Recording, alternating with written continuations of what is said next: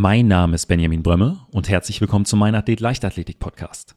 Mein heutiger Gast ist der aktuelle deutsche Marathonmeister Henrik Pfeiffer.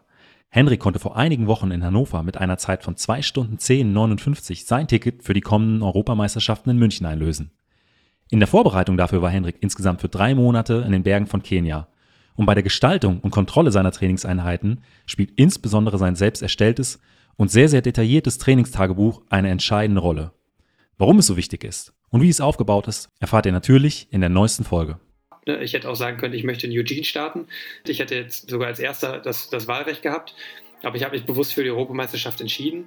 Äh, aus zwei Gründen. Einmal, weil ich natürlich nach wie vor äh, die Hoffnung habe, dass, dass da ein Einsehen noch äh, einsetzt, ne, dass die Startzeit früher gelegt wird. Andererseits natürlich auch, dass, weil man so eine Chance nicht allzu oft im Leben kriegt, vor heimischem Publikum internationale Meisterschaft zu rennen. Das ist was, äh, was für mich einen ähnlichen Stellenwert hat wie Olympia selbst.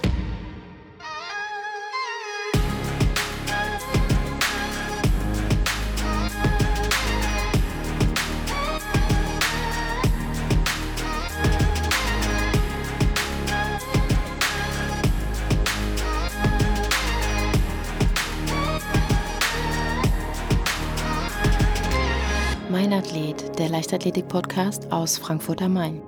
Herzlich willkommen, Hendrik.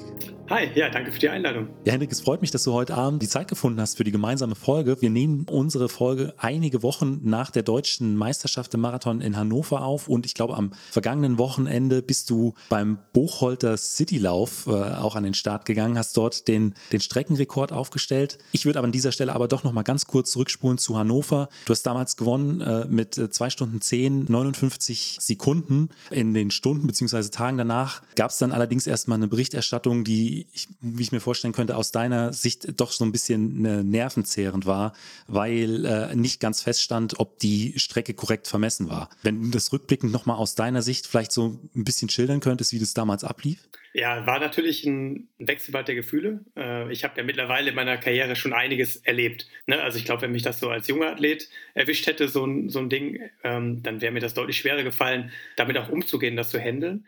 Aber in dem Fall war es vor allem so, dass ich ja extrem glücklich war erstmal. Ne? Also ich hatte ja einen mega tollen Erfolg da gehabt mit dem deutschen Meistertitel und auch einer guten Zeit, die für mich äh, auch sehr, sehr wichtig war, äh, was man vielleicht gar nicht als Außenstehender so, so sieht, äh, weil natürlich die äh, Chance bei Olympia nicht da war, eine schnelle Zeit zu rennen. Und unsere Förderung, die hängen natürlich immer zum großen Teil auch in den Zeiten ab. Ne? Und äh, dementsprechend stand ich schon auch unter Druck, nicht nur um den Titel zu rennen, sondern auch eine schnelle Zeit anzubieten dass ich auch äh, ja, meine Kaderplätze und all das äh, jetzt auch erstmal gesichert habe wieder ne? und natürlich auch meine, meine Förderung, wie zum Beispiel die Bundeswehr.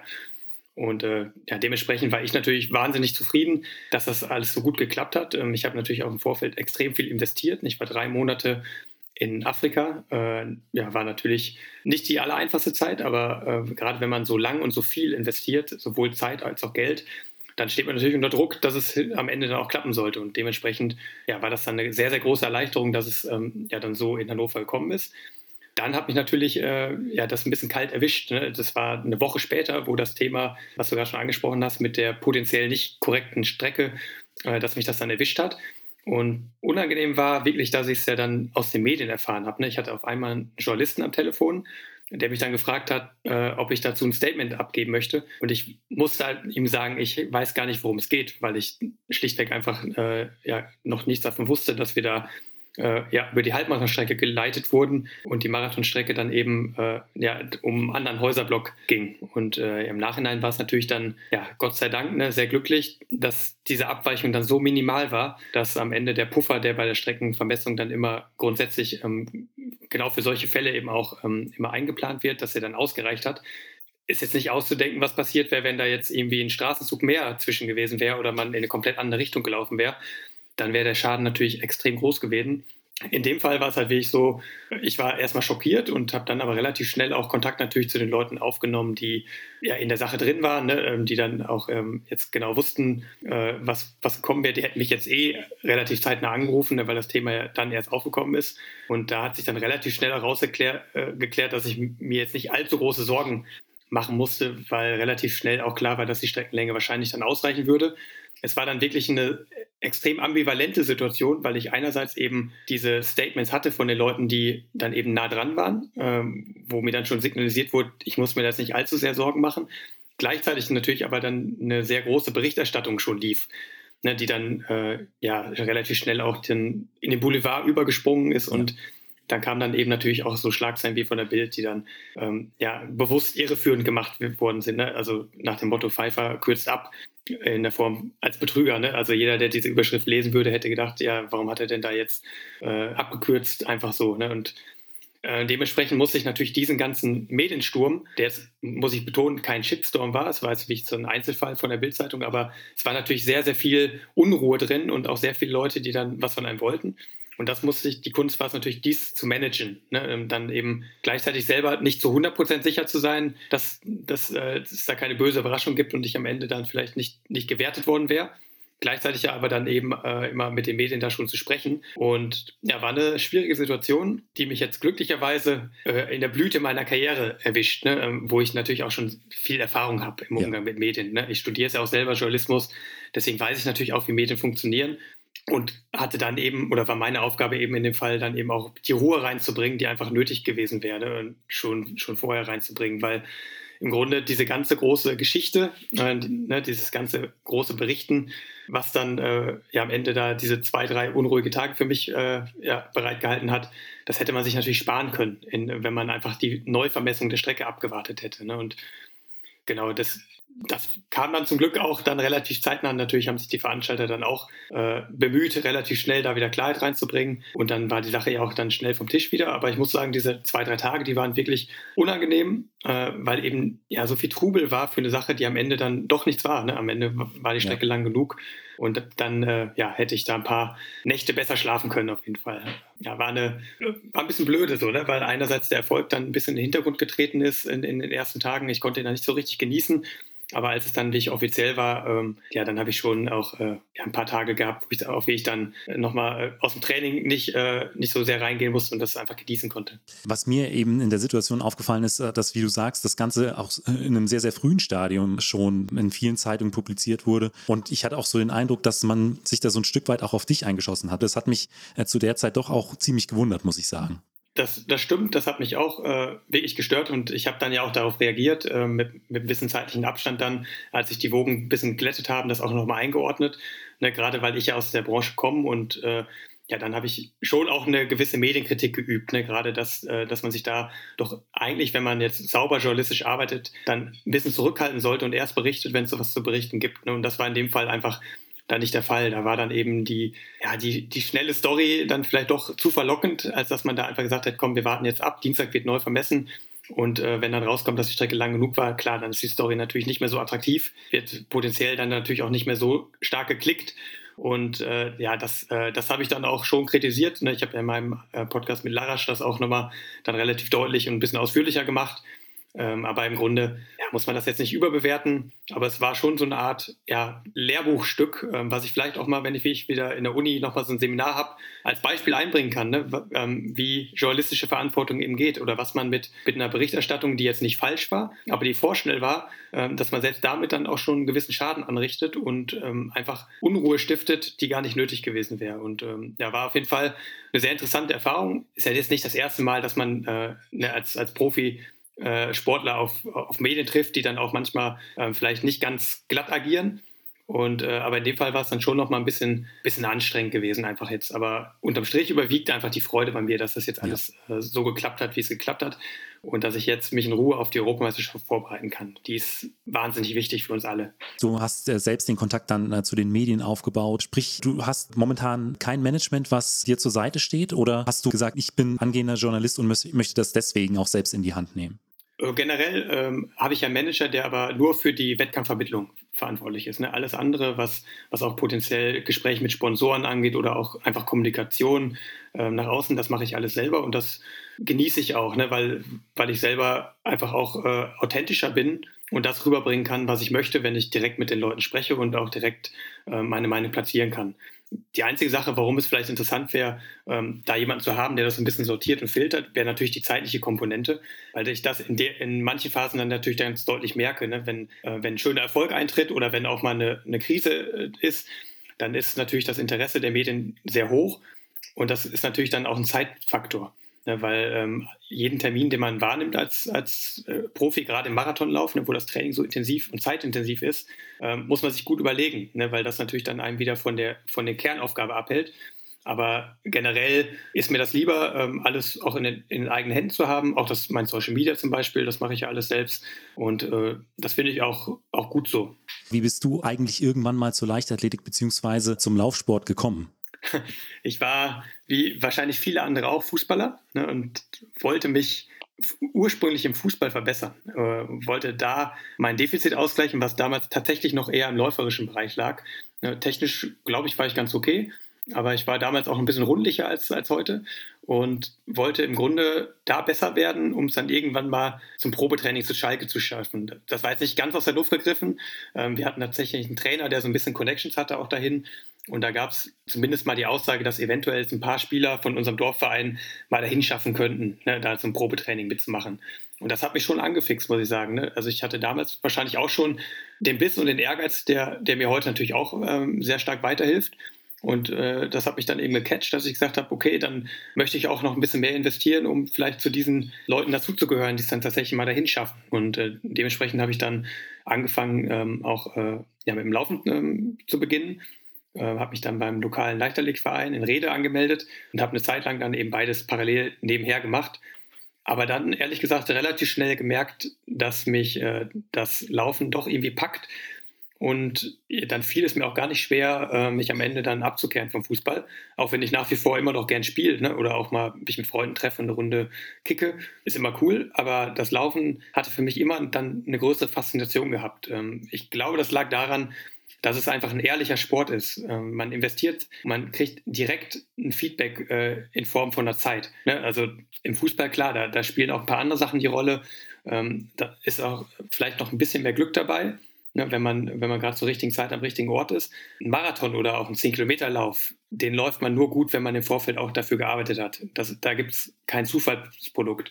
Und das hat mich relativ schnell ähm, ja auch überzeugt, ähm, dass mir das Spaß macht. Und dann kam eins zum anderen. Ne? Dann ist man erstmal bei Kreismeisterschaften dabei, dann mal bei Nordrhein-Meisterschaften und dann relativ schnell auch bei einer deutschen Meisterschaft.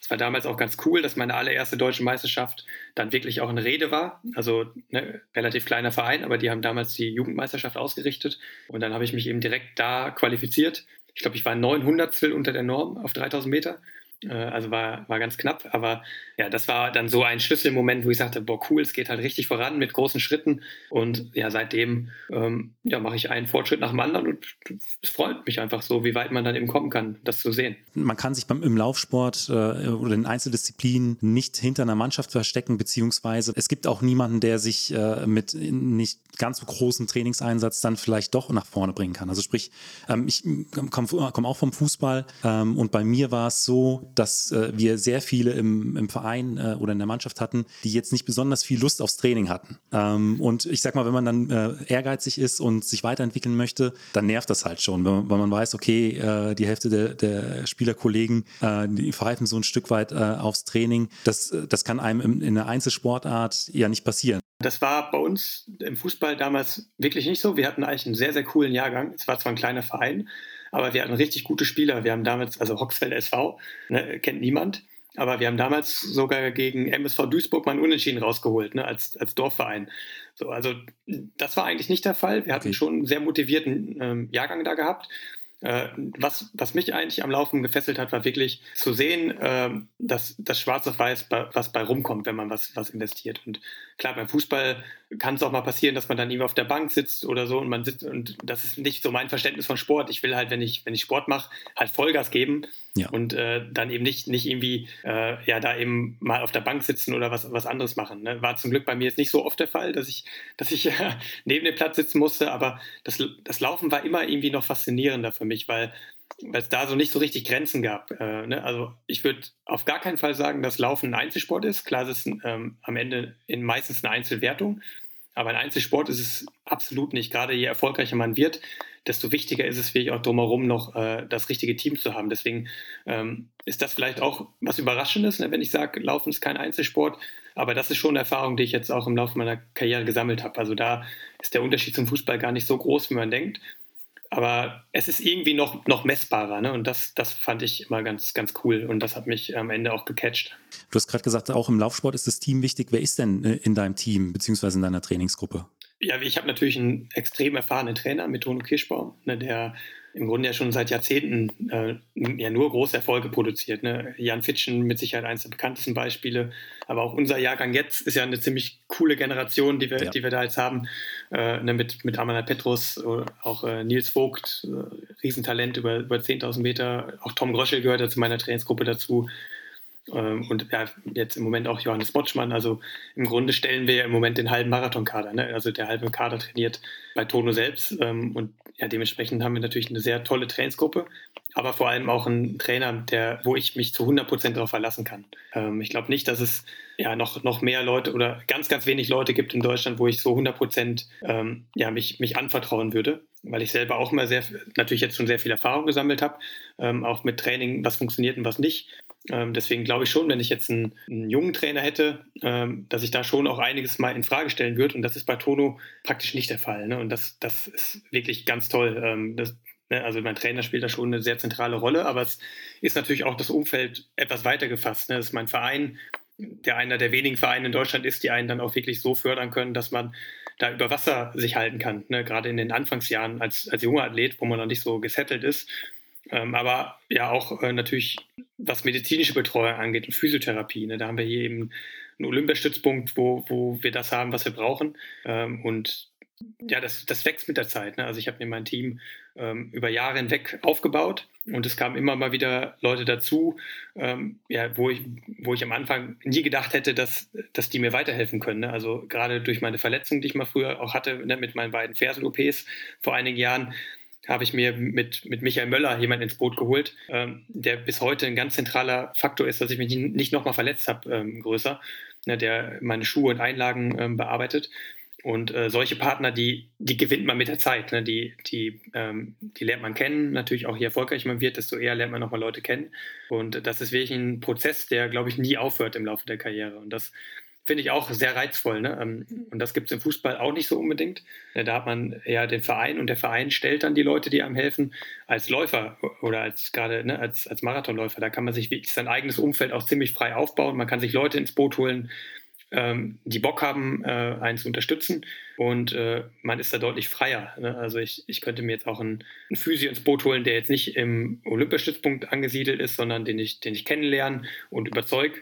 Und äh, es ist irgendwie so ein bisschen auch ja, wie, so ein, wie so eine Art Management, was man selber ist. Ne? Also äh, irgendwie auch die beste Vorbereitung auf das spätere Leben. Ne? Wenn man da wie ich mal ein, auch einen hochqualifizierten Job machen möchte, dann gibt es, glaube ich, keine bessere Vorbereitung als, äh, als die Erfahrung, die einem der Sport äh, beigebracht hat. Nicht nur jetzt, was das Training angeht, sondern auch das drumherum zu organisieren, sich, sich die richtigen Leute ans, ins Boot zu holen und dann eben auch ähm, ja, sein, seinen Alltag zu managen, ne, wo eben auch mediale Kommunikation dazu gehört und, viel, viel mehr noch.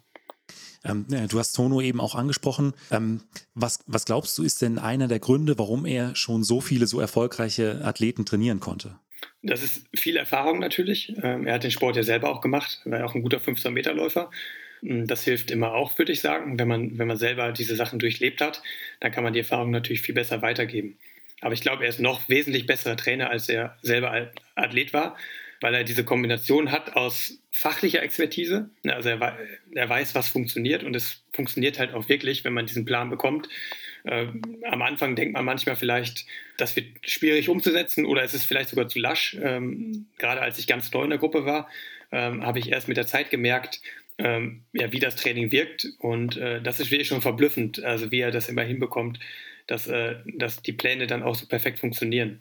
Und äh, ja, ich, er hat, und das verbindet er eben, diese fachliche Expertise mit, mit dieser Menschlichkeit. Ne? Also das hat man in der Form wirklich auch ganz, ganz selten, dass, dass es ein Mensch ist, der schon irgendwie, vor dem man Respekt hat, äh, nicht nur aufgrund seines Alters, sondern auf, aufgrund seiner Persönlichkeit, der aber auch einfach Sprüche drückt, äh, wie wir selbst zu unseren besten Zeiten. Ne? Und äh, das ist wirklich cool. Ne? Also diese, diese Mischung aus äh, schon Autorität, aber gleichzeitig auch dann eben dieses Kumpelhafte. Und äh, da kenne ich einige andere Trainer, die das nicht so gut hinbekommen, die halt fachlich mit Sicherheit auch sehr, sehr gut sind, aber die dann immer so eine große Distanz haben zu den Athleten. Und das ist bei uns absolut nicht der Fall. Und das macht unsere Gruppe auch so stark, ne? dass da wirklich nur Sprüche gedrückt werden und äh, auch der Trainer nicht davon ausgenommen ist. Er war selbst mal erfolgreicher Athlet, aber das ist ja im Prinzip kein Selbstläufer, dass äh, nur weil man äh, selbst eine Sportart als Athlet oder als Athletin gut ausgeübt hat, dann auch eine gute Trainerin oder ein guter Trainer wird. Also da hängt ja dann am Ende äh, des Tages noch sehr, sehr viel mehr dran. Das stimmt, aber es ist auf jeden Fall sehr hilfreich, wenn man das hat. Also die Wahrscheinlichkeit, dass ein, dass ein, Trainer sehr gut ist, ist höher, glaube ich, wenn er früher auch schon den Sport selber irgendwie ausgeübt hat. Es gibt mit Sicherheit auch viele andere Beispiele. Aber ich glaube, das ist ein einzigartiger Einblick, den man nicht lernen kann. Ja. Ne, also diese, diese Sportkarriere selbst mal erlebt zu haben, auch wenn es jetzt nicht auf dem absoluten Welt- oder internationalen Niveau war. Aber man kann sich natürlich viel besser in der Athleten hineinversetzen, ja. wenn man selber ja, diese Sachen durchlebt hat. Und ähm, ich glaube, das kann man auch an, an, keiner Uni lernen oder an, ne, in keinem Sportstudium lernen. Äh, das sind halt wirklich einzigartige Erfahrungen, die einem diese Sportkarriere dann eben auch mitgibt. Und ähm, die, das hilft natürlich auch als Trainer. Aber wie sieht denn bei dir so eine typische Trainingswoche im Aufbau aus? unterschiedlich, es hängt davon ab, in welcher Phase man sich jetzt befindet. Ähm, ich gehe jetzt mal in eine Marathonvorbereitung rein. Ähm, da sind es dann ja in der Regel schon 200 Kilometer oder teilweise auch ein bisschen mehr sogar noch wir arbeiten jetzt seit äh, ungefähr zwei, drei Jahren mit, äh, mit Blöcken. Ja, am Anfang war auch bei mir immer das klassisch so, dass man Dienstag, Donnerstag, Samstag was Schnelles, Intensives gemacht hat, Sonntag ein Longman, dazwischen easy. Äh, das war schon eine größere Neuerung, die wir so seit einigen Jahren jetzt machen, dass, dass wir äh, davon weggegangen sind und jetzt äh, gerne, gerne auch Dreierblöcke, aber meistens Zweierblöcke haben. Also eine sehr intensive Tempoeinheit, zum Beispiel am Dienstag, ein sehr intensives Programm oder auch ein Longman Mittwoch und dann einen Tag, der wie ich sehr stark reduziert wieder ist, bevor es dann in den nächsten Doppel- oder Dreifachblock geht. Ab und zu haben wir dann auch mal zwei Tage hintereinander ruhig geschaltet. Das ist, ist dann meinetwegen mal eine 12 nur oder auch mal 12, 12, 15, 15, wo dann nur ein paar Kilometer gemacht werden, aber ohne große Intensität. Aber äh, das ist schon ein anderer Charakter, den das Training bekommen hat, seit ich auch so richtig im Marathon angekommen bin. Äh, weil ich es natürlich nochmal herausfordernder finde, ne? wenn, du, wenn du mehrere Tage hintereinander eine hohe Belastung hast, ähm, als wenn du immer wieder nach, nach einer Belastung auch wieder einen ruhigen Tag bekommst. Ähm, und das stehen zu können, ist natürlich eine Herausforderung. Aber dieses Zweier-System ne, mit Belastung, Belastung und Ruhetag, das, das hat bei mir extrem gut eingeschlagen. Und das behalten wir jetzt bei. Und klar, ab und zu ist es dann tatsächlich so, dass wir auch mal dann drei heftige Tage hintereinander haben und dann äh, ja in der Regel dann auch zwei ruhigere Tage wieder bekommen. Wie können so drei heftige Tage aussehen? Ist äh, klassischerweise eine, eine Track-Session, äh, wie 20 x 400 aber davon haben wir uns mittlerweile auch verabschiedet. Äh, 20 400 Reihen gibt es bei uns, bei mir jetzt in der Regel nicht mehr, gerade auch in der Marathonvorbereitung nicht mehr, sondern da muss auch noch ein Tempodauerlauf vorgeschaltet werden. Also es sind dann in der Regel 5000 Meter. Jetzt nicht in der allerhöchsten Geschwindigkeit, aber schon so Richtung Renntempo knapp drüber. 310, 312, so um den Dreh. Und dann machst du die 20 x 400 und wenn du richtig in deiner Blüte bist, äh, musst du hinterher auch nochmal eine, eine 3000 machen. Das heißt, die Tempoprogramme werden äh, nochmal äh, aufgebauscht mit, äh, mit schnellen Kilometern, ne? was natürlich dann sehr marathonspezifisch ist. Am nächsten Tag äh, ist es dann oft auch ein Tempodauerlauf oder äh, ein Tempodauerlauf ähnliches Programm. Das ist dann nicht immer nur ein Lauf am Stück wie, wie 12 Kilometer TDL, sondern gerne auch so 8, 4, 2 mit einer kurzen Pause dazwischen, äh, wo dann auch eine Progression nochmal drin ist, dass äh, die 2 natürlich dann nochmal ein ganzes Stück schneller sind als die 8. Und dann in der Regel am dritten Tag ein Longman, ähm, der dann ja, zwischen 30 und 40 Kilometer ist. Der ist aber ja. bei uns auch qualitativ hochwertig, ne? also, oder zumindest bei mir. Also ich laufe die Longmans dann immer schon auch sehr schnell, äh, fange mit einem ja, moderaten Tempo an und steigere das dann fast bis Race Pace gerne auch hinten raus, also bis 305. Macht ihr in diesen Phasen auch irgendeine Art von Tracking, um festzustellen, in, in was für einem Belastungsbereich ihr seid? Nehmt ihr Blutwerte? Hast du einen Tracker, der äh, da weiß, äh, der, den, äh, die Atemfrequenz im Schlaf, Herzfrequenz im Schlaf misst oder irgendwelche anderen Tools, um da auf der sicheren Seite zu bleiben? Äh, solche Tools nutze ich praktisch gar nicht. Äh, meine Lebensversicherung ist mein Trainingstagebuch. Also das führe ich extrem akribisch und das haben wir auch digitalisiert, sodass mein Trainer jederzeit reingucken kann und in Echtzeit lesen kann, was ich reinschreibe. Also er kann jederzeit sein Handy aufrufen und hat dann das aktuelle Training im Blick. Und äh, das ist mir sehr wichtig, das auch äh, sehr detailliert zu führen. Ich habe auch immer mehr ja, Features noch hinzugefügt, ne, wie zum Beispiel jetzt äh, mit Farben zu arbeiten. Also ich habe da eine, so eine Jahresübersicht und dann immer eine Wochenübersicht. Und in dieser Jahresübersicht markiere ich dann zum Beispiel alle Wochen über 140 sind hellgrün, ab 160 dann normalgrün, ab 180 dunkelgrün. Und äh, über die Jahre hinweg hat man dann ein sehr interessantes Bild, wie, äh, wie das Training war. Und ähm, es, man hat eine Vergleichbarkeit auch mit früher. Das heißt, ähm, ich kann halt eine Marathonvorbereitung, die ich jetzt aktuell bestreite, extrem gut vergleichen mit meinen früheren Marathonvorbereitungen. Ich kann zum Beispiel jetzt äh, in mein Protokoll gehen, ähm, in meine Olympia-Vorbereitung switchen oder in meine Sevilla-Marathon-Vorbereitung switchen oder auch noch früher, ne, mein erster Marathon Düsseldorf 2016. Äh, also ab 2014 habe ich das alles extrem detailliert protokolliert und ich arbeite dann eben auch mit äh, Befinden. Das heißt, ich schreibe nicht nur die, die harten Fakten drunter, wie Geschwindigkeit und, und Splits und solche Sachen. Mit GPS-Uhr arbeite ich natürlich schon, aber ich schreibe dann eben auch immer das subjektive Empfinden mit rein. Also zum Beispiel äh, hinten raus wurde es, wurde es hart, am Anfang super gefühlt, äh, auch äußere Bedingungen wie Wind und sowas, damit man die äh, erfassten Zeiten dann eben auch einordnen kann und äh, habe dann in der Regel auch ähm, ja, Phasen, die mich vielleicht ein bisschen mehr beschäftigen, dann auch in der Jahresübersicht markiert. Also wenn ich zum Beispiel jetzt äh, mir eine Zerrung ge gelaufen habe, ähm, die mir vier Tage gekostet hat, dann sieht man die in der Jahresübersicht. Und so kriegt man dann ein extrem interessantes Bild, was äh, auch für Tono, mein Coach, natürlich dann äh, sehr wertvoll ist. Und so kann er dann verdammt gut vergleichen, ne? wie, wie das Training im Vergleich zu früher ist, wie der Umfang im Vergleich zu früher ist, ähm, auch wie der Umfang im Vergleich zur Vorbereitung ist, äh, in, denen ich, in denen es nicht so gut funktioniert habe. War nämlich in der Tat schon mal so, dass ich mich einmal ein bisschen übertrainiert habe, ne, vor meinem Köln-Marathon 2019. Äh, da habe ich gemerkt, ich hatte eigentlich eine extrem gute Vorbereitung, habe sie aber wahrscheinlich zwei Wochen zu lang gezogen und war dann schon wieder auf absteigenden Ast.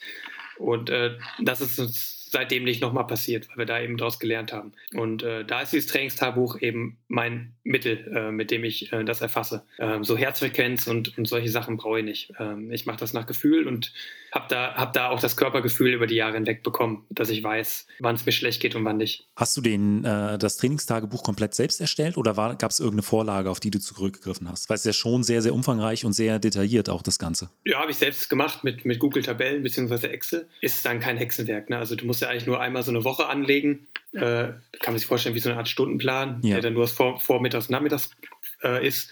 Und diese Jahresübersicht, ne, da gibt es dann Befehle, dass dann automatisch die eingetragenen Werte auch in der Jahresübersicht landen. Ähm, ist gar nicht so kompliziert, aber wenn jemand von deinen Hörern da Bock drauf hat, äh, kann ich ihm so eine Vorlage auch mal schicken. Äh, ist vielleicht ganz, interess ganz interessant und hilfreich auch. Äh. Vielleicht, äh, vielleicht können wir das auch in die Shownotes packen, so ein Beispiel. Ich glaube, äh, es ist für viele interessant. Klar. Ich denke, einen richtigen Mehrwert hat das Ganze dann äh, nach ein, zwei Jahren, wenn man dann Vergleichswerte aus vorherigen Vorbereitungen rausziehen kann. Aber es ist wirklich eine Sache, die ich nicht nur Profis empfehlen würde, sondern die eigentlich für jeden interessant ist, äh, der, der zumindest ein bisschen regelmäßiger laufen möchte. Äh, also dieses Protokollieren kann, kann einem ja, mit den Jahren wirklich ein sehr wertvoller Begleiter werden. Und klar, am Anfang ist es natürlich noch nicht so interessant, aber es ist immer der beste Moment, jetzt damit anzufangen. Ne? Weil wenn man es vor sich her schiebt, dann vergeudet man wieder Zeit. Und ich, ich glaube wirklich, dass gerade wenn man sich auf Events vorbereitet, egal in welcher Leistungsklasse, dass man damit äh, richtig viel rausholen kann. Und ich hatte schon mehrfach wirklich Aha-Momente gehabt, wo ich äh, gesagt habe, das hatte ich so gar nicht auf dem Schirm, da, da habe ich, hab ich Fehler gemacht ne? oder mein Trainer auch äh, äh Sachen, äh, Lektionen daraus gelernt. Und äh, ja, klingt erstmal unspektakulär, aber so ein Ding kann einem richtig helfen. Und je professioneller man unterwegs ist, umso mehr. Ähm, aber was machst du darüber hinaus für deine Regeneration bei diesen Umfängen? Ich habe äh, ja selber relativ äh, viel mir zugelegt, äh, wie zum Beispiel meine Sauna, ne, die ich mir jetzt in die Wohnung reingestellt habe. Äh, ich mache natürlich auch ganz viel Stretchen. Das ist für mich entscheidend. Also ich bin jetzt keiner, der groß äh, sich immer rollt mit den Faszienrollen, sondern ich halte Stretchen für das Wichtigste gerade nach, nach so Long wenn man da sehr steif auch in der hinteren Muskulatur geworden ist, äh, da lohnt es sich dann relativ schnell auch äh, ähm, zu dehnen. Und ich verbinde das sehr gern mit Wärme. Ähm, wie zum Beispiel in der Sauna, aber vor allem auch in der Badewanne. Äh, wir haben in Wattenscheid das Glück, dass wir da so ein Wärmebecken haben, was, was immer zugänglich ist, ähm, wo das, ja, das hat ungefähr 40 Grad, wo man dann direkt nach dem Lauf reinspringen kann. Und mit dieser Wärme aus diesem Becken gehe ich dann direkt zum Dehnen rüber. Aber jeder, der eine Badewanne oder auch eine Dusche zu Hause hat, äh, kann das dann eben auch ganz gut zu Hause simulieren. Ähm, das hat bei mir sehr gut funktioniert. Ich bin eher nicht jemand, der viel mit Kälte arbeitet, machen ja auch viele, ne, so Wechselbäder.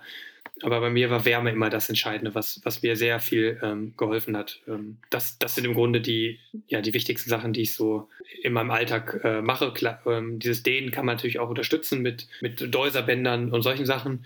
Aber im Grunde geht es vor allem darum, dass man relativ schnell nach der Belastung, ähm, gerade nach den Long Ones, so ein bisschen was macht in der Hinsicht. Ähm, man muss gar nicht in diese extremen Dehnung reingehen, aber ähm, es hilft einfach so, sich sich danach relativ schnell ähm, ja, zu strecken. Vor allem den hinteren Oberschenkel. Ähm, aber das Thema Ernährung spielt es bei dir im Hinblick auf die Regeneration auch eine Rolle oder ist es tatsächlich, äh, dass du dich da auf Mobilisationsübungen konzentrierst? Ja, ich äh, nicht allzu sehr nehme ich jetzt, sag ich mal, Sachen ein, die gezielt die Regeneration ankurbeln sollen, aber ich habe natürlich ein, eine sehr gesunde Routine entwickelt. Ne? Ähm, war früher anders. Ähm, ich habe früher schon wirklich dann auch gerne das Schokokroissant äh, regelmäßig genommen, einfach morgens, weil der Bäcker halt um die Ecke war.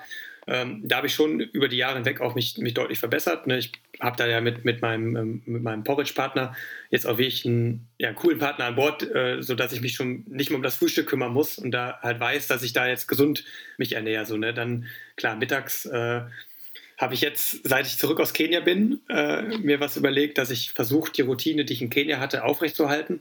Und die beinhaltet Linsen mit Reis. So, und ne, ich habe mich da wie drei Monate lang fast nur von Linsen mit Reis ernährt und habe gesagt, es ist zwar nicht jetzt allzu attraktiv, aber es hat mir verdammt viel gebracht. Es ist ja. unglaublich gesund. Und äh, gerade in Deutschland ist es natürlich viel, viel schwerer, das aufrechtzuerhalten. Aber ich habe mir bewusst jetzt äh, da ein paar große Gefäße hingestellt, die mit Linsen bis oben hin gefüllt und versucht, die so oft wie möglich zu machen. Also selbst wenn es nur vier, fünfmal die Woche ist, hat man schon wirklich was dadurch gewonnen, ne? weil die Versuchung natürlich hier in Deutschland sehr hoch ist, dann eben auch äh, ungesündere Sachen zu essen. Und äh, ja, gerade dieser Kontrast zu Kenia hat mir aber da nochmal ähm, noch enorm die Augen geöffnet, weil ich jetzt eben auch gemerkt habe, ne, mit dem deutschen Meistertitel, wie gut das da lief.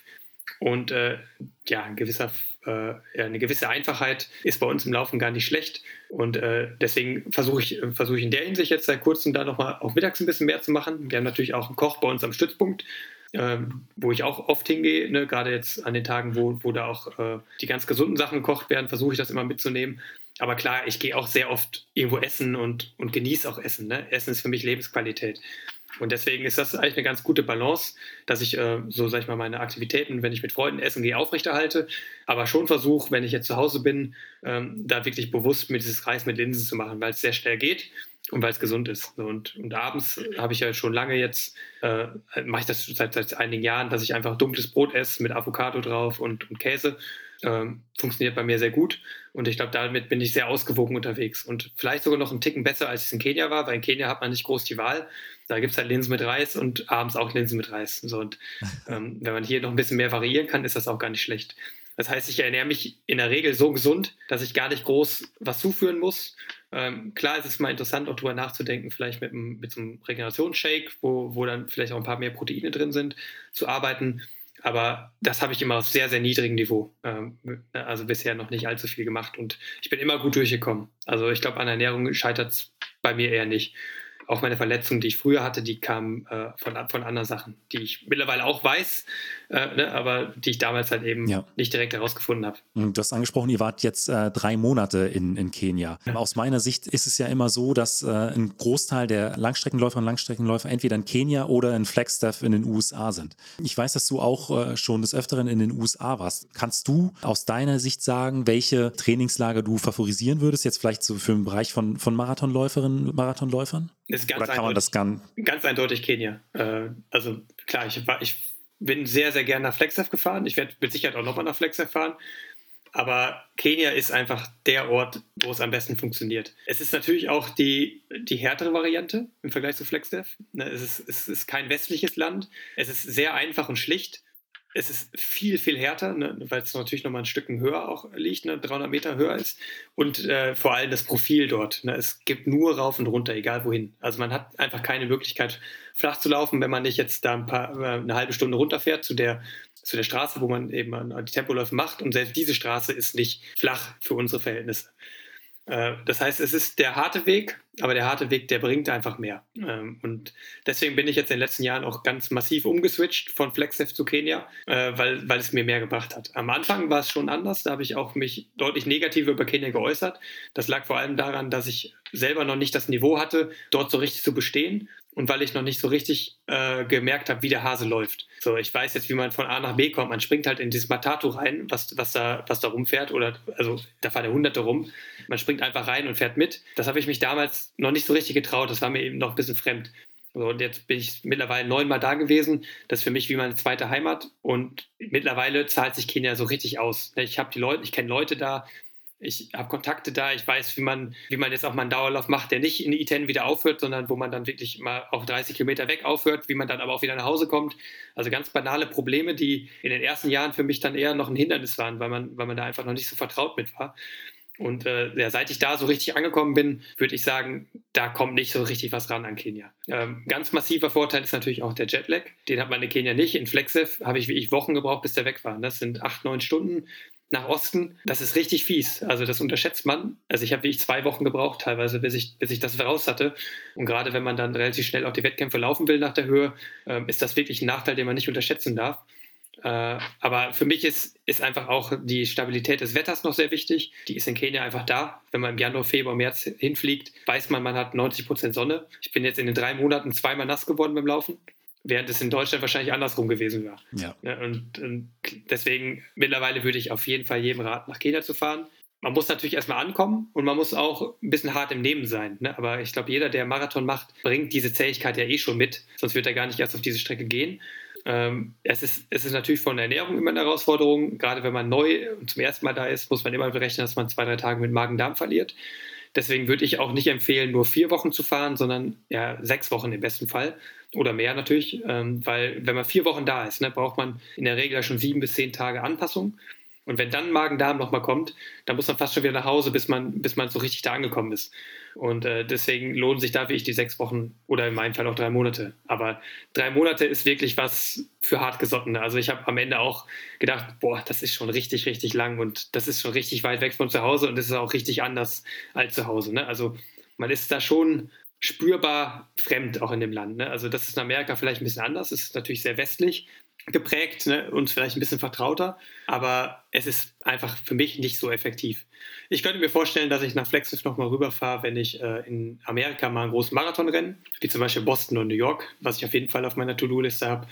Aber ansonsten ist, ist das für mich die erste Wahl. Und auch jetzt vor der Europameisterschaft werde ich wieder hochfahren nach Kenia. Also du, ihr plant noch ein, äh, ein weiteres Trainingslager vor, vor der EM in, in Kenia in diesem Jahr? Ja, genau. Also ich werde wahrscheinlich noch mal sechs Wochen ungefähr fahren und dann wieder direkt anreisen, wie ich es jetzt vor Hannover auch gemacht habe. Das hat sich bei mir auf jeden Fall bewährt, am dritten Tag nach der Höhe zu laufen. Aber ist natürlich schon krass so, ne? Dann ist 15.8., also August, und ich habe dann ungefähr fünf Monate in dem Land verbracht ne? und drei Monate in Deutschland. Also ja. man muss halt wirklich investieren ab einem gewissen Level. Und äh, ja, mir macht es riesig Spaß, aber ich bin mir auch immer bewusst, dass das halt schon echt äh, ja immer ein großer Aufwand ist, den man da einbringen muss, auch um da wirklich dann auch konkurrenzfähig zu sein. Du hast jetzt äh, äh auch die EM nochmal angesprochen, die in diesem Jahr in München äh, im deutschen Hochsommer. Äh, da gab es ja in den, in den, letzten Wochen, Monaten auch immer mal wieder die Befürchtung, dass die Bedingungen gerade für, für den Marathon dann aufgrund der Temperaturen nicht die besten sein äh, könnten. Jetzt äh, waren ja im letzten Jahr in Sapporo bei den Olympischen Spielen ja auch extreme Temperaturen. Würdest du sagen, dass sich das so ein Stück weit vielleicht auch auf die EM in diesem Jahr vorbereiten konnte? Weil ich sag mal, da gab es ja auch schon einige Läufer, die dann zu hart angegangen sind und dann bei Kilometer 20, 25 das Rennen abbrechen mussten, wohingegen du das Ganze äh, ein Stück weit hast ruhiger angehen lassen und dadurch am Ende eine sehr, sehr gute Platzierung erringen konntest und äh, wahrscheinlich auch einige Erfahrungen für München mitnehmen konntest. Also vorweg würde ich erstmal sagen, oder habe ich nach wie vor die Hoffnung, dass der gesunde Menschenverstand siegt und dass die Startzeit nicht um 11.30 Uhr sein wird. Ne? Wir haben da eine große Petition auch äh, gemacht, die von allen Topläufern in Deutschland auch mitgetragen wird. Und äh, deswegen habe ich nach wie vor die Hoffnung, dass da die Leute tatsächlich dann auch sagen, komm, wir starten das Ding jetzt nicht um 11.30 Uhr in der potenziellen Mittagssitze, sondern machen das vernünftig, wie es zum Beispiel in Eugene auch ist, dann irgendwie um 6.30 Uhr oder meinetwegen auch um 8 Uhr, äh, weil ja aus meiner Sicht dann irgendwie die Gesundheit der Athleten doch über potenziellen TV-Übertragungen ne, stehen sollte. Ja. Ähm, aber klar, ich, die, das Rennen in Tokio hat mir viel ge äh, gebracht, ähm, was, was Hitzeverträglichkeit angeht war früher eher meine Schwäche. Jetzt auch durch die vielen Aufenthalte da in Kenia bin ich das wesentlich besser gewohnt. Und äh, gerade in Tokio habe ich jetzt auch mal unter Extrembedingungen gemerkt, was mir was bringt. Also ich weiß, wie ich jetzt mit den Kühlpacks äh, hantiere, dass es, dass es sich für mich lohnt. Äh, da bin ich ja schon irgendwie ein bisschen ja, ins kalte Wasser geworfen worden. Und äh, das gibt mir mit Sicherheit äh, ja, äh, ja, einen kleinen Vorteil mit, äh, was die Strategie angeht für das Rennen.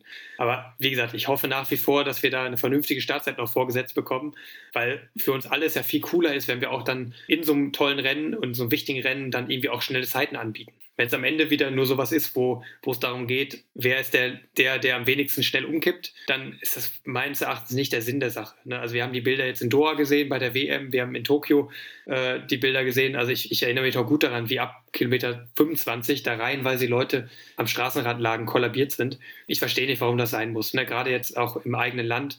Äh, klar, ich weiß, dass der, der DLV da nichts für kann. Das ist, glaube ich, eher eine Instanz drüber auf der europäischen Ebene, die das äh, uns eingebrockt hat mit diesen 11.30 Uhr Startzeiten im August, ne? ähm, wo es halt wirklich 30 Grad und mehr sein kann. Äh, ja, es, es ist wirklich, wirklich blöd, aber ich lasse äh, mich davon jetzt nicht beeinflussen. Ich hat, hätte ja auch die Wahl gehabt. Ne? Ich hätte auch sagen können, ich möchte in Eugene starten. Ich bin ja jetzt äh, mit meiner Zeit in diesem Jahr äh, sogar priorisiert. Ich hätte jetzt sogar als erster das, das Wahlrecht gehabt.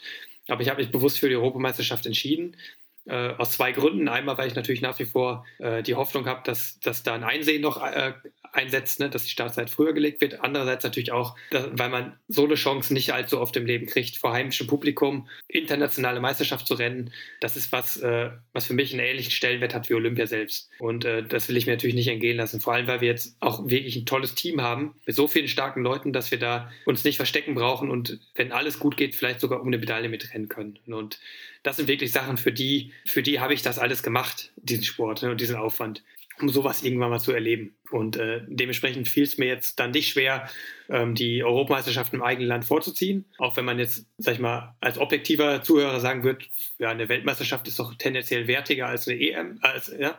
Aber in dem Fall ähm, sind da so viele Faktoren, die diese EM zu noch was Größerem machen als eine WM und ja, Olympia würdig machen. Ähm, ja, weil, weil eben das eigene Land dann immer noch was Besonderes ist. Und da wollen wir uns präsentieren. Ja, ich, bin, ich bin ja selber auch ähm, Bundeswehrsoldat. Das heißt, es ist natürlich auch eine tolle Gelegenheit, so ein bisschen dem eigenen Land nochmal was zurückzugeben. Ne? Also ich bin jetzt da seit, seit fast zwei Jahren in der Förderung drin und äh, dann glaube ich schon, dass es irgendwie cooler ist, vor heimischem Publikum da aufzutreten, als, als dann äh, eine Weltmeisterschaft ja. ganz, ganz weit wegzulaufen. Ähm, was nicht heißt, dass, die, dass Eugene jetzt kein cooles Ziel wäre. Aber ich glaube, in dem Fall ist die Entscheidung relativ leicht uns gefallen. Und man sieht ja auch, ne, das haben sich ja praktisch alle Qualifizierten, die beide Normen hatten für die EM und WM für die EM entschieden, außer Tom Gröschel. Und bei dem liegt es daran, dass er schon die Europameisterschaft in Berlin hatte. Also der hatte schon erlebt vor eigenem Publikum. Äh, das heißt, ja, wir sind uns da alle relativ einig, ähm, wo da die Prioritäten dieses Jahr liegen. Und es ist ja nicht nur in Anführungszeichen normale Heim-EM, sondern es ist die erste größere Sportveranstaltung nach äh, zwei Jahren, in denen im Prinzip nur unter Ausschluss der Öffentlichkeit gelaufen werden konnte. Also es ist das erste ja. große internationale sportliche Ereignis, was hoffentlich unter normalen Bedingungen stattfindet. Ähm, die Petition werde ich auch in die Shownotes packen. Das freut mich, danke. Dann äh, kommen wir jetzt schon zu den fünf Fragen, die ich jedem meiner Gäste stelle. Und äh, da ist die erste immer, was war dein bisher schönster Wettkampf? Also unabhängig von, von der Platzierung, sondern der, an dem die schönsten Emotionen hängen. Das war, ja, gibt es einige, die, die das verdient hätten, aber es ist auf jeden Fall mein erster Marathon gewesen. Da bin ich ne, bei meinem Debüt direkt Olympianorm gerannt. Ich hatte keine Ahnung, was mich erwartet. Und ja, dieses Gefühl im Ziel, das werde ich nicht mehr vergessen. Also das war, auch wenn ich am Ende dann verletzt war und nicht hingefahren bin zu Olympia, das war so unvergesslich und äh, das war auch der Grundstein für, mein, für meine Straßenlaufkarriere, ne? dass ich gesagt habe, da habe ich so Bock drauf auf Marathonsport. Ähm, das war mit Sicherheit das Schlüsselerlebnis meiner Karriere, auch wenn, wenn vielleicht der Zielanlauf bei Olympia da auch äh, irgendwie reingehört. Ne? Aber ähm, ich weiß noch, damals ne, war ich komplett unerfahren. Ich war 23. Ne? Ich glaube, das längste, was ich in meinem Leben damals gelaufen bin, war irgendwie mal 35 Kilometer im Training. Und dann habe ich, hab ich halt gesagt, komm, ich stelle mich jetzt da hin und probiere das einfach. Und es war ja zu der Zeit noch so, dass äh, fünf Leute starten sollten. Also ich war der absolute Underdog von den Deutschen. Und äh, ich glaube, jeder von den anderen also von uns fünf, von den, also die vier anderen, die hatten wesentlich bessere Chancen, da sich noch zu qualifizieren für Olympia. Am Ende war aber nur ich am Start, weil alle anderen irgendwie krank oder verletzt waren. Und ich weiß halt noch, wie dieser, dieser Renndirektor von Düsseldorf am Tag vorher zu mir kam und gesagt hat: Hier, Hendrik, du bist der einzige Deutsche, der komplette WDR ist hier mit zwei Kameramotorrädern. Alle sind jetzt nur noch wegen dir hier. Enttäusch mich nicht. Und ich habe gesagt: Ja, toll. So, ne? Ich, ich habe ich hab keine Ahnung, was sich passiert, wenn ich bei 30 Kilometern durch bin. Und jetzt soll ich hier direkt auf Olympianorm rennen und, und, und das war wirklich ein Erlebnis, was mich geprägt hat, weil es einfach so glatt durchging, das Rennen. Ne, ich hatte nie irgendwie den Mann mit dem Hammer. Ich, hatte, ich war immer unter, hatte alles unter Kontrolle. Und ja, das war halt so ein Marathon aus dem Bilderbuch, wie man sich ihn wünscht. Ne? Also klar, ich war jetzt mittlerweile auch schon ein bisschen schneller unterwegs. Aber das war damals auch äh, ja einfach auch eine gute Zeit, ne, die, die noch nicht so viele gerannt sind zu der, äh, da in Deutschland. Und ja, das war ein Erlebnis, was ich nicht vergessen werde. Ich habe auch das komplett andere Extrem natürlich ähm, in meiner Karriere erlebt, äh, beim Köln-Marathon, wo ich dann fürchterlich gestorben bin und wirklich irgendwie äh, gefühlt auf, auf der letzten Rille da ins Ziel geeiert bin. Das heißt, ich kenne alle Höhen und Tiefen dieses Sports und äh, Düsseldorf war schon eine, eine der ganz großen Höhen, die ich da erlebt habe. Ne? Gerade weil es halt so unerwartet kam und beim Debüt, das war schon richtig, richtig cool. Gab es da vielleicht äh, so einen Moment aus dem Rennen, äh, der sich besonders eingebrannt hat? Also wenn du sagst, du bist im Training nie weiter als 35 Kilometer gelaufen, könnte ich mir vorstellen, dass dann danach erstmal vielleicht auch so man in so eine Unsicherheit reinläuft. Dass, okay, das ist jetzt hier neues Terrain, ähm, zwei Kamerateams sind auf mich gerichtet oder hast du da schon gemerkt, okay, das läuft einfach äh, so äh, seidenweich, dass ich mir da äh, bis zum Ziel keine Gedanken machen muss? Ich habe mich die ganze Zeit gefragt, so wann, wann kommt es jetzt? So wann, wann sterbe ich? Ne, also ich auch bei, selbst bei Kilometer 40 habe ich den Beraten nicht getraut und habe gedacht, so jetzt irgendwann wird das schon kommen, weil mir jeder davon erzählt hat, der Mann mit dem Hammer, der kommt und äh, alle haben mich da verrückt gemacht und der ist halt einfach nicht gekommen. Ich bin einfach durchgelaufen, hatte einen negativen Split und bin einfach ins Ziel gelaufen und hatte Olympianorm in der Tasche so, und habe selber gedacht, ja, geil, also Marathon liegt mir offenbar aber das, da, das weiß ich noch sehr genau, dass ich, ähm, dass ich nie dem Braten getraut habe. Ja, also ich bin bei 30 durch, war deutlich unter der Norm. Ich war bei 35 durch, war deutlich unter der Norm. Habe mich immer gut gefühlt. Auf einmal hat es gehagelt. Es war drei Grad, es war mir vollkommen egal. So, ne? Das war, das war wirklich extrem erstaunlich, dass das so funktioniert hat. Und äh, deswegen würde ich diese Erfahrung sogar noch höher gewichten als, als all die anderen coolen Sachen, ne? wie, wie ein Sevilla-Marathon mit der Olympia-Quali, das Olympiarennen selbst oder ne, einige schöne Erlebnisse auf der Straße gehabt. Aber das, das lebte davon, dass es wirklich so unerwartet kam und ich so wirklich komplett unbekümmert in das Rennen gehen konnte. Ich habe mir gesagt, ich bin noch nie sowas gelaufen, ist mir doch komplett egal. Ich renne jetzt hier auf Norm an und wenn, wenn ich sterbe, dann rechnet eh jeder damit. Und äh, da habe ich eine extreme mentale Stärke in dem Rennen daraus gezogen. Und äh, wie gesagt, ich war immer vorsichtig, weil ich immer gedacht habe, irgendwann wird schon, wird schon der Schlag kommen und da werde ich schon sterben. Aber äh, ja, irgendwie hat mir das da die Kraft gegeben, dann vielleicht auch so immer so zu laufen, dass ich noch ein paar Körner hatte. Ne? Und das hat sich dann ein bisschen Ziel durch äh, fortgesetzt. Und ich weiß noch, da war der Poschi, ne, Wolf-Dieter Poschmann, der jetzt leider verstorben ist, der war da noch im Ziel. Und ja, das waren halt alles Leute, die kannte ich damals nur aus dem Fernsehen. Auf einmal kündigt er dich da an, du rennst Olympianorm äh, ich war 23, völlig unerfahren. Das war was ganz, ganz Besonderes. Das wird, wird mich auch, ja, hat auch meine Karriere dann mitgeprägt, dieses Erlebnis. Du hast gesagt, du warst in dem Rennen auch so, äh, du hast so eine mentale Stärke äh, gehabt. Arbeitest du oder hast du damals vielleicht schon mit einem Mentaltrainer oder mit einem Mentaltrainer zusammengearbeitet? Oder war das einfach die, ja, so ein Stück weit diese Unbeschwertheit aufgrund der Situation, dass du vielleicht nicht als Favorit an den Start gegangen bist? Ich hatte niemals das Bedürfnis, mir einen Mentaltrainer zur Seite zu holen, weil ich sagen würde, meine allergrößte Stärke ist die mentale Stärke war immer schon so. Also ich habe nie mich vor irgendwelchen Wettkämpfen gefürchtet, sondern habe mich immer darauf gefreut. Und äh, das hat sich nie geändert. Also, ne, also und mittlerweile habe ich so viele Rückschläge auch erlebt, dass mir nichts mehr Angst macht. Also ja, gerade auch als jetzt äh, ja, muss man überlegen. Ne? Ich bin fünfmal eine Norm gerannt für, ja. für, für Olympia, für, eine, für Europameisterschaften, immer qualifiziert, immer im Team gewesen und immer ist irgendwas dazwischen gekommen, ne? entweder Verletzung oder Corona. Und äh, klar, da hat es in Tokio zum Glück geklappt. Ne? Dann war Corona dann nur ein aufgeschoben und nicht ein aufgehoben. Sehr wichtig. Ne? Das hätte mir, mir nochmal arg zu schaffen gemacht, aber ich habe mittlerweile alles erlebt. Also nichts wird mich irgendwie mehr, mehr groß schockieren können. Ich habe alle Verletzungen erlebt, zu den blödesten Zeiten, die man haben kann. So, ne, ich habe ich hab Medienprobleme, äh, also da mal irgendwie gehabt, ne, dass mir da versucht wurde, so ein, so ein Shitstorm in die Schuhe zu schieben, ne, wo ich dann gesagt habe, damals in der Corona-Phase, wo ich aus, äh, aus Kenia abgereist bin, ne, weil ich gesagt habe, dass ich mich hier einfach nicht mehr wohlgefühlt habe, weil du einfach gemerkt hast, dass die, dass die Leute halt diesen, diesen Glauben hatten, dass dieses Virus von außen eingeschleppt wurde und eben dann natürlich von den Misungus, ne, von den Europäern oder, oder Weißen, die halt auffallen. Ja, ich gesagt, das ist mir halt nicht geheuer, ich möchte jetzt einfach nach Hause.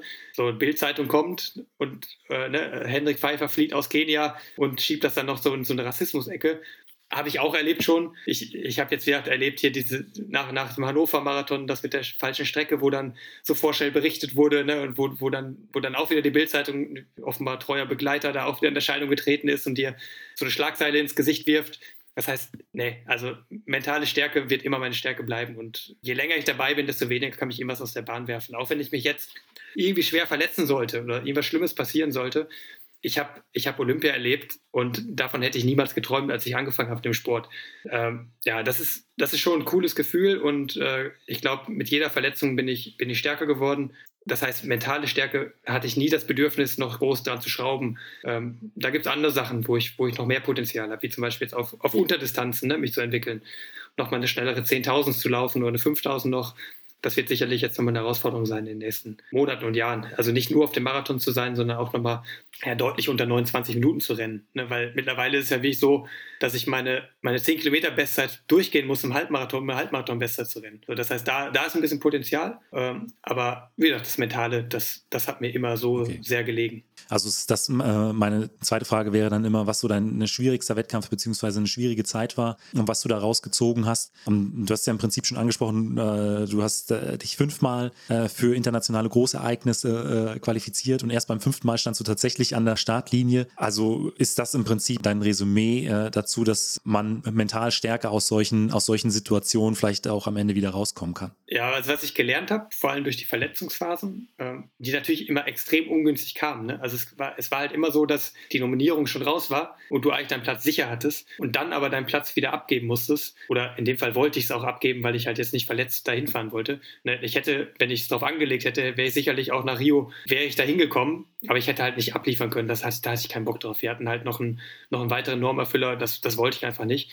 Ähm, aber aus jeder Verletzungsphase habe ich mitgenommen, sich was anderes zu suchen, was einem auf Dauer weiterbringt.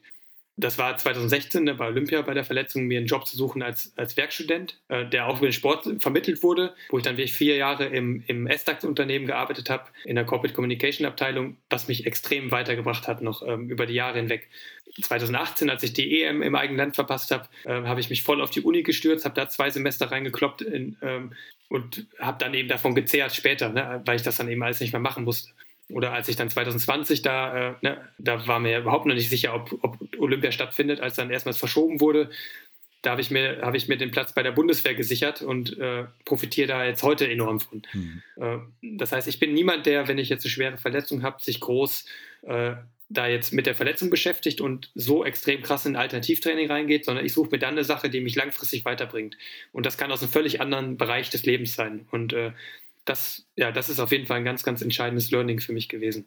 Ähm, das hat nämlich so gut funktioniert bei mir, ähm, ja, dass, dass einem das Leben dann trotzdem äh, leicht gefallen ist, weil man, wenn man nur sich da in seinem Elend, äh, sag ich mal, ja, einlistet, dann kann einem das auch richtig auf die Füße fallen und äh, man kann da richtig unglücklich werden. Und äh, die Erfahrung habe ich gemacht, dass, äh, dass man das eben gut bekämpfen kann, indem, indem man eine andere sinnvolle Sache macht. Und die habe ich immer gefunden bisher, als es nötig war. Wenn du dann äh, nach, einer, nach einer Verletzung oder einer schwierigen Phase wieder zurück im Training warst, ähm, was waren denn da äh, Trainingseinheiten, auf die du dich ganz besonders gefreut hast? Oder auf die du dich auch so äh, ganz besonders freust? Ja, sind schon die Long Ones. Die liegen mir am meisten. Ich, mein Talent liegt vor allem im Bereich, klar, mental, aber auch Ausdauer. Ne? Also es geht ja irgendwie auch Hand in Hand. Ähm, also ja, das ist schon diese 35er, 40er Long Ones, äh, egal ob in Kenia oder in Deutschland, finde ich cool. Die sind natürlich herausfordernd und tun auch weh, aber ähm, da ist man natürlich sehr frei. Da kann man sich eine coole Strecke suchen. Da kann man auch mit dem Auto ein Stückchen fahren, um eben nochmal auf was Neues zu erkunden. Das mache ich sehr gern. Äh, neue Laufstrecken mir äh, sozusagen zu erlaufen und ähm, dann zu meinem Portfolio hinzuzufügen. Ähm, ja, aber ja, das, das ist schon das, was ich, was ich am besten kann. Auch Tempoeinheiten, Tempodauerläufe liegen mir. Äh, wo es bei mir zäh wird, sind vor allem dann Sprinteinheiten, die dir okay. wahrscheinlich am meisten liegen. Aber diese ganzen Laktat-Sachen, die sind für mich dann relativ fies. Äh, Was aber wäre so eine, eine exemplarisch, die da besonders raussticht? Ja, Sachen, die noch kürzer als 400er sind. Ne? Also wenn, wenn ich jetzt 20 mal 400 laufe und dann eine 5000 vorweg und eine 3000 hinten drauf laufe, dann ist es auch schon wieder Marathontraining. Wenn ich aber jetzt 20 mal 200 in, in 30, 31 rennen muss, dann finde ich, dann tut mir das weh, weil das liegt mir nicht so, diese, diese Geschwindigkeit. Was macht ähm, ihr da für Pausen? Ja, in der Regel ist 50 Sekunden auf 200 Trab, okay. also vier Minuten Schnitt ungefähr auf einen Kilometer wäre das dann, aber sehr kurz, also Pausen sehr kurz, weil ich natürlich als Marathonläufer trainiere. Ähm, aber gerade auch, ich hatte mal 2018 Jahr, wo ich auch noch mehr auf die Mittelstrecke gegangen bin, um mich da noch zu verbessern.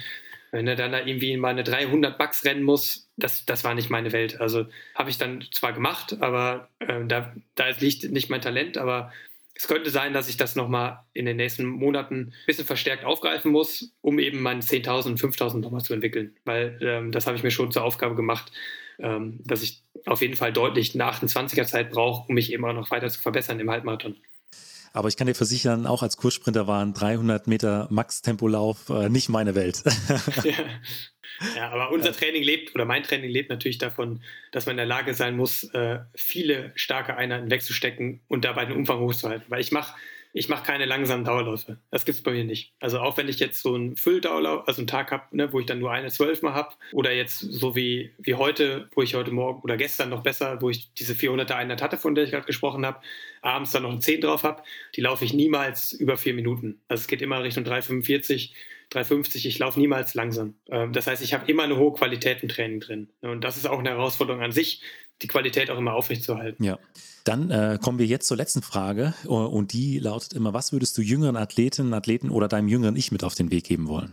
Ganz klar äh, aus, aus den Rückschlägen, die ich gehabt habe, zu lernen, äh, die das jüngere Ich zum Glück noch nicht hatte.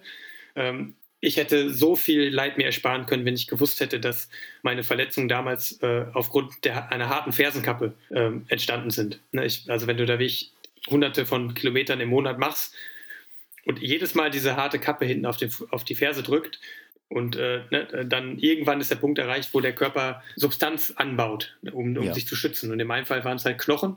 Und so kam das überhaupt erst zustande. Hätte ich damals schon äh, jetzt meinen mein Partner Münster gehabt, der mir die Schuhe bearbeitet, dann, dann wäre das nie nicht entstanden. So, das heißt, wenn ich jetzt Nachwuchsbundestrainer wäre, dann würde ich die erfahrenen Athleten alle einmal interviewen oder mit denen sprechen und telefonieren und fragen, genau die Frage stellen, die du gestellt hast. Und daraus würde ich dann für die Nachwuchsathleten äh, die dieses Wissen sammeln und bündeln und den zur Verfügung stellen. So, das heißt, wenn jeder junge Athlet, mittlerweile sind die Schuhe auch deutlich besser geworden, ne, da, da, sind die Fersenkappen in der Regel auch nicht mehr so hart, das, ne, aber ist ein Beispiel von vielen. Äh, hätte, hätte, ne, wäre ich jetzt damals in den Nachwuchskader gekommen und hätte eben von meinem Bundestrainer gesagt bekommen, das ist eine ganz typische Läuferverletzung, ne? der sind schon sehr, sehr viele zum Opfer gefallen, auch, auch, ne, auch vor meiner Zeit. Ne? Auch Jan Fitschen hatte das Problem, äh, viele, viele andere auch na, hätte ich damals äh, den Hinweis bekommen, achte darauf, das ist eine Verletzung, die richtig tückisch sein kann, die, die dir richtig was kosten kann. Geh mal zu dem und dem, ne, dann wäre das gar nicht erst passiert. Ähm, sowas würde ich mir wünschen, dass, dass sowas aufgebaut wird, so ein Wissensnetzwerk, ne? weil das ist im Moment, soweit ich das überblicke, noch nicht üblich. Äh, und ich glaube, jeder Athlet hat selbst oder jeder Top-Athlet, der älter ist, hat ähnliche Erfahrungen wie ich da jetzt auch gesammelt schon. Ne? Auch wie gehe ich mit Verletzungen um? Äh, wo, kann ich, wo kann ich mir was suchen, was, was sinnvoll ist? Ne? Was, für, was für Sachen sind das, die sinnvoll sind? Ne? Also klar, muss jetzt kein Werkstudentenjob sein wie bei mir, aber ähm, einfach Sachen, die, die einem weiterhelfen. Ne? Auch was, was der Umgang oder den Umgang mit Medien angeht oder mit Sponsoren. So, das habe ich mir jetzt alles über die Jahre so ein bisschen selber erarbeitet, ähm, ne, so Learning by Doing mäßig. Du kannst einem jungen Athleten schon richtig, richtig weiterhelfen, wenn du dem so ein paar Strukturen an die Hand gibst. Ne? Wie, wie baue ich ein Portfolio auf für potenzielle Sponsoren? Was muss da rein? Wie strukturiere ich das? Was für Sachen kann ich den Leuten anbieten? Äh, was auch cool ist für beide Seiten dann äh, ne, was, für, was für Pakete kann ich äh, potenziellen Partnern anbieten, äh, auch, auch ja, was für Preise sind da üblich. Ne? All, all so Know-how, da könnte man richtig, richtig viel äh, mit rausholen. Also wenn ich mal irgendwann Bundestrainer werden sollte, für, gerade für Nachwuchs, dann würde ich das auf jeden Fall so machen. Hendrik, vielen Dank für dieses Interview. Ja, vielen Dank, habe mich sehr gefreut. Und das war es auch schon wieder mit der neuesten Folge vom Mein Athlet Leichtathletik Podcast. Wenn euch die Folge gefallen hat, hinterlasst mir doch einfach eine Bewertung bei Spotify, Apple Podcast oder auch bei YouTube. Und wenn ihr Ideen oder Vorschläge habt, könnt ihr mir über Speedpipe auch ganz einfach eine Sprachnachricht schicken. Den Link gibt es auch in den Show Notes. Und wenn ihr darüber hinaus mein Athlet Supporter werden wollt, schaut ganz einfach bei Steady vorbei. Vielen Dank und bis zum nächsten Mal.